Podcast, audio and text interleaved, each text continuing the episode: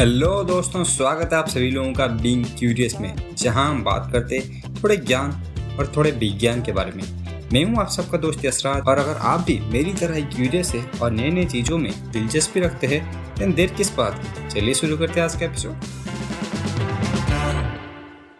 दोस्तों, अभी रिसेंटली ऐसे बहुत सारे केसेस हुए, जैसे कि येस बैंक का केस हो गया, और भी बहुत सारे ऐसे बैंक्स के फ्रॉड्स हुए हैं इसके वजह से वो बैंक्स में आरबीआई ने एक कुछ पीरियड के लिए मॉनिटरियम लगा देता है। तो मॉनिटरियम का मतलब ये होता है कि आप उस दिन तक या फिर एक सर्टन दिन तक उस बैंक से ज़्यादा पैसा विड्रॉ नहीं कर सकते। तो आपका पैसा एक तरीके से फंस गया है। लेकिन अगर मैं आपको पूछूँ कि जो पूरा इंसिडेंट था, उसमें आपका गलती क्या था? तो आप बोलेंगे, हमारा तो एक्चुअली कोई गलती नहीं था। जी हाँ आपका कोई गलती नहीं था। लेकिन कुछ बैंक्स फ्रॉड कर रहे हैं, कुछ बैंक का फाउंडर फ्रॉड कर रहा है या फिर कोई बैंक्स का इनएफिशिएंसी की वजह से आपको आपके डेली लाइफ में सफ़र करना पड़ रहा है। तो ये सारा चीज़ों को अभी सॉल्व करने के लिए बहुत ही अच्छा और बहुत ही इंटरेस्टिंग टेक्नोलॉजी आया है, जिसका नाम है डी फाइव यानी कि डिसेंट्रलाइज फाइनेंस ये जो फाइनेंस की दुनिया में हम अभी एग्जिस्ट कर रहे हैं, ये एक जगह पे कंसंट्रेटेड है। कुछ बैंक्स बहुत ज़्यादा पावर को होल्ड करके रखते हैं, कुछ बैंक्स के पास बहुत ज़्यादा पैसा होता है, वो पैसे का यूज़ करके वो स्टॉक मार्केट मैनिपुलेट कर देते हैं, किसी को भी ब्लैकलिस्ट कर देते हैं, किसी का भी प्रॉपर्टी जब्त कर लेते हैं। तो अभी इनके पास बहुत सारा पैसा है ये सिर्फ़ मैं बैंक का बात कर रहा हूँ। ऐसे बहुत सारे कंपनीज़ है जो कि सिर्फ़ बैकस्टेज में ऑपरेट करते हैं और दुनिया के सामने नहीं आते, लेकिन उनके पास बहुत ज़्यादा पैसा होता है। तो इस चीज़ से ये तो क्लियर हो गया है कि ये पावर बहुत ही सेंट्रलाइज है और इसके वजह से कभी ना कभी लोगों को प्रॉब्लम फेस करना पड़ता है। पर आप लोग अभी सोच रहे होंगे कि हमारे लाइफ में ये जितना इफ़ेक्ट नहीं करता, क्योंकि पावर सेंट्रलाइज है, लेकिन हमें कुछ ज़्यादा फ़र्क नहीं पड़ता, फ़र्क पड़ता है।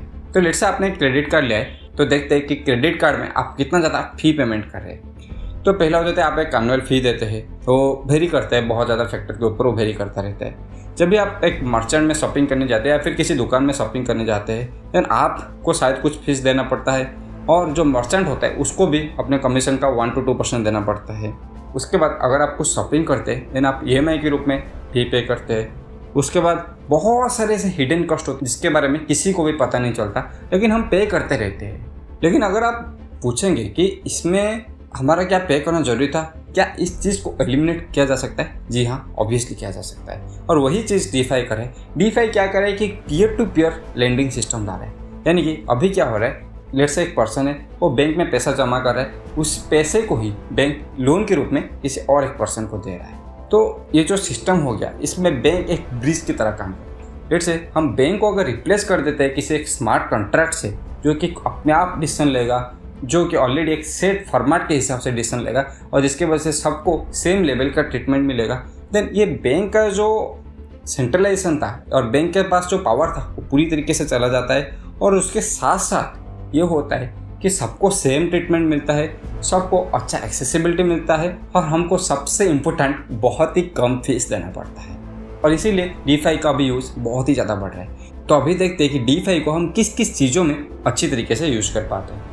तो पहला हो जाता है, जैसे कि हम ट्रेडिशनल मनी सिस्टम में होता है, उसी तरीके से डी को यूज़ कर सकते हैं। फिर से लेंडिंग करना है। आपको पैसा लेंड करना है देन आप डी को यूज़ कर सकते हैं। आपको ट्रेडिंग करना है, आप किस चीज़ का एक ट्रेड करना चाहते हो स्टॉक्स हो जाए या किसी भी तरह का चीज़ खरीदना है या फिर बेचना है देन आप डी का यूज़ कर सकते हैं। लोन लेना है देन आप डी आप से जो कि डिसेंट्रलाइज ऐप्स है, जैसे कि अभी बहुत सारे ऐप्स नए नए मार्केट में आ रहे हैं, आप उनसे लोन ले सकते हैं। और अगर आप पैसा सेविंग अकाउंट में भी रखते हैं तो आपको अच्छा खासा इंटरेस्ट मिलता है, जो कि बैंक अभी तीन परसेंट दे रहे और डी फाई में वो आपको बारह परसेंट के आसपास रिटर्न मिल रहा है। और ऐसे बहुत सारी चीज़ों में डी फाई का यूज़ किया जा सकता है। बट जब बात फाइनेंस कहा जाता है तो लोग बहुत ही ज़्यादा सिक्योर प्ले करना चाहते हैं। आई एग्री ये बहुत ही इंपॉर्टेंट पॉइंट है। जब आप फाइनेंस के बारे में बात करते हैं देन यहाँ पे सिक्योरिटी और सेफ्टी बहुत ही इंपॉर्टेंट फैक्टर हो जाता है। तो क्या अभी डी फाइव उस लेवल पे है कि हम डी में जाके अपना ट्रांजेक्शन करें डी फाइव में ही सारा चीज़ करें रियल वर्ल्ड में कुछ भी ना करें?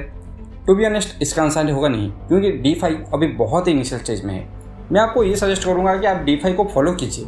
फाइव के बारे में अपडेट लीजिए और ये देखते रहिए कि क्या क्या इंटरेस्टिंग चीज़ हो रहा है इस फ़ील्ड में। और जब आपको लगे कि डी उतना मेच्योर हो गया है कि आप इसे अभी ट्रस्ट करके जाके इन्वेस्ट कर सकते हैं या फिर इसे यूज़ कर सकते हैं, आप इसे यूज़ करना स्टार्ट कीजिए। क्योंकि डी में अभी भी बहुत सारे कमियाँ हैं। पहला हो गया कि इसमें बहुत ज़्यादा कैश फ़ीस लगता है, क्योंकि अभी ये इथेरियम ब्लॉकचेन पे काम करता है और इथेरियम अभी प्रूफ ऑफ़ वर्क में काम करता है। तो जब तक इथेरियम 2.0 लॉन्च नहीं हो जाता ये प्रॉब्लम रहेगा और आपको बहुत ही ज़्यादा गैस फ़ीस देना पड़ेगा, जो कि आपके लिए एक लॉसेस की तरह है। दूसरा हो जाता है, ये जो डी ऐप्स है, जो कि डिसेंट्रलाइज ऐप्स है, इनके ऊपर अभी इतना ज़्यादा ट्रस्ट नहीं किया जा सकता। क्योंकि ये अपने इनिशियल स्टेजेस में शायद ये पैसा लेके भाग भी सकते हैं, क्योंकि यहाँ पे कोई सेंट्रलाइज बड़ी नहीं है, जो कि आपको जॉर्ज करेगा कि आप सही कर रहे हैं या फिर गलत कर रहे हैं। तो इसके वजह से यहाँ पे ट्रस्ट का इशू भी थोड़ा आ जाता है। तो इसीलिए इंपॉर्टेंट है कि आप इस फ़ील्ड को ट्रैक कीजिए अभी, क्योंकि हम चीज़ों को अगर ट्रैक करें बहुत टाइम से देन आपको जब एक मेच्योरिटी लेवल आ जाएगा, आपको पता चल जाएगा कि यहाँ पे अभी जाके हम इन्वेस्ट कर सकते इस चीज़ को हम यूज़ कर सकते हैं। लेकिन अगर आप ट्रैक भी नहीं करेंगे देन जब वो स्टेज आ जाएगा देन आपको इसके बारे में कुछ भी आइडिया नहीं होगा।